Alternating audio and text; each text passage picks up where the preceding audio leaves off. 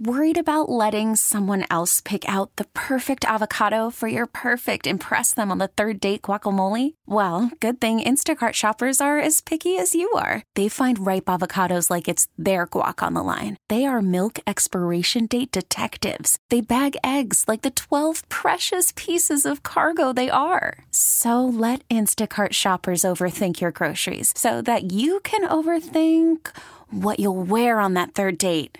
Download the Instacart app to get free delivery on your first three orders while supplies last. Minimum $10 per order, additional term supply. It is our time to talk to Phil Matier. Yeah, our insider joins us live on the KCBS RingCentral Newsline. BART's board of directors has voted to oppose a bill making its way through the state legislature, which would ease penalties on fare evaders. Phil, it's estimated BART misses out on $25 million each year because of fare evasion. So, why would lawmakers want to decriminalize fare ev- evasion? Well, it's part of a larger picture in California. And what we have here is an assembly member, Isaac Bryan from Los Angeles, who feels that fare evasions, whether it's on BART or Muni or AC Transit or VTA or you name it, uh, tend to uh, wind up uh, being disproportionately black and uh, Latino. They're the ones that usually get the citations. And that after three citations, putting a misdemeanor on it criminalizes it and makes it tougher for them in their futures. A lot of these are younger people, they're kids. So there's a feeling there that it's unfair. The flip side to this is that, as you say, it costs BART about $25 million a year. That was the estimate a few years ago.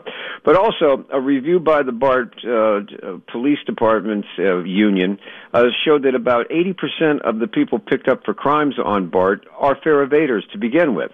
And there's a feeling that, you know, if you get the people off the trains that are causing the trouble, you don't have the trouble. So that's one of the reasons why the BART directors, in a very unusual move, decided to say they don't support this bill. Now, usually BART directors would just stay out of something like this if it's statewide, unless they felt that it was a benefit to BART. They just don't like to tangle with lawmakers in Sacramento, in part because I think they're trying to get money out of them. But Bevan Dufty and uh, Deborah Allen and others felt that okay, this is going to be we're going to make a stand on this, and it, we saw a split. The progressives that usually say don't criminalize stuff turned around and said we're going to uh, we're, we're, we're this is we're not going with this one. We're going to say the law should stay the same as it is right now. BART is trying to lure people back on the Yeah. trains and convince them that it's safe to do so. It is. And one of the things is you've got to keep the fare evaders off because, uh, Patti, it's not just people that are committing crimes. A lot of these people, you know, are drugged out. Uh, we've had, what, seven or eight overdoses, drug overdoses on BART in the first three months of this year. It's costing ridership. It hasn't gone back to 40%. It's just at 40% of what it was in the pandemic, and they haven't broken through that ceiling.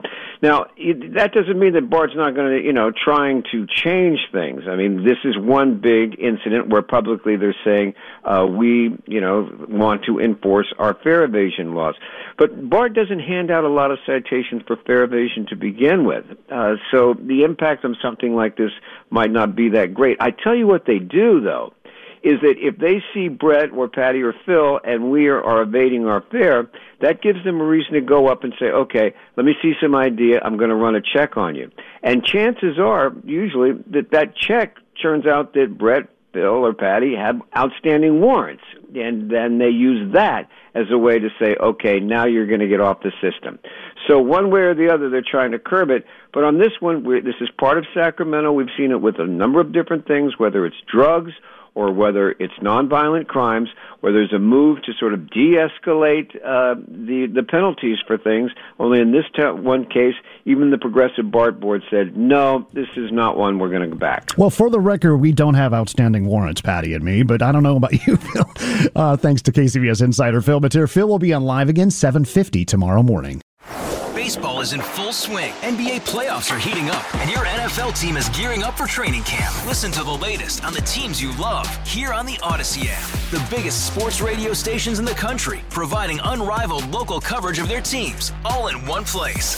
Exclusive interviews with players, coaches, and team executives, streaming live and always available on demand. Stay in the know with your favorite teams right here on the Audacy app.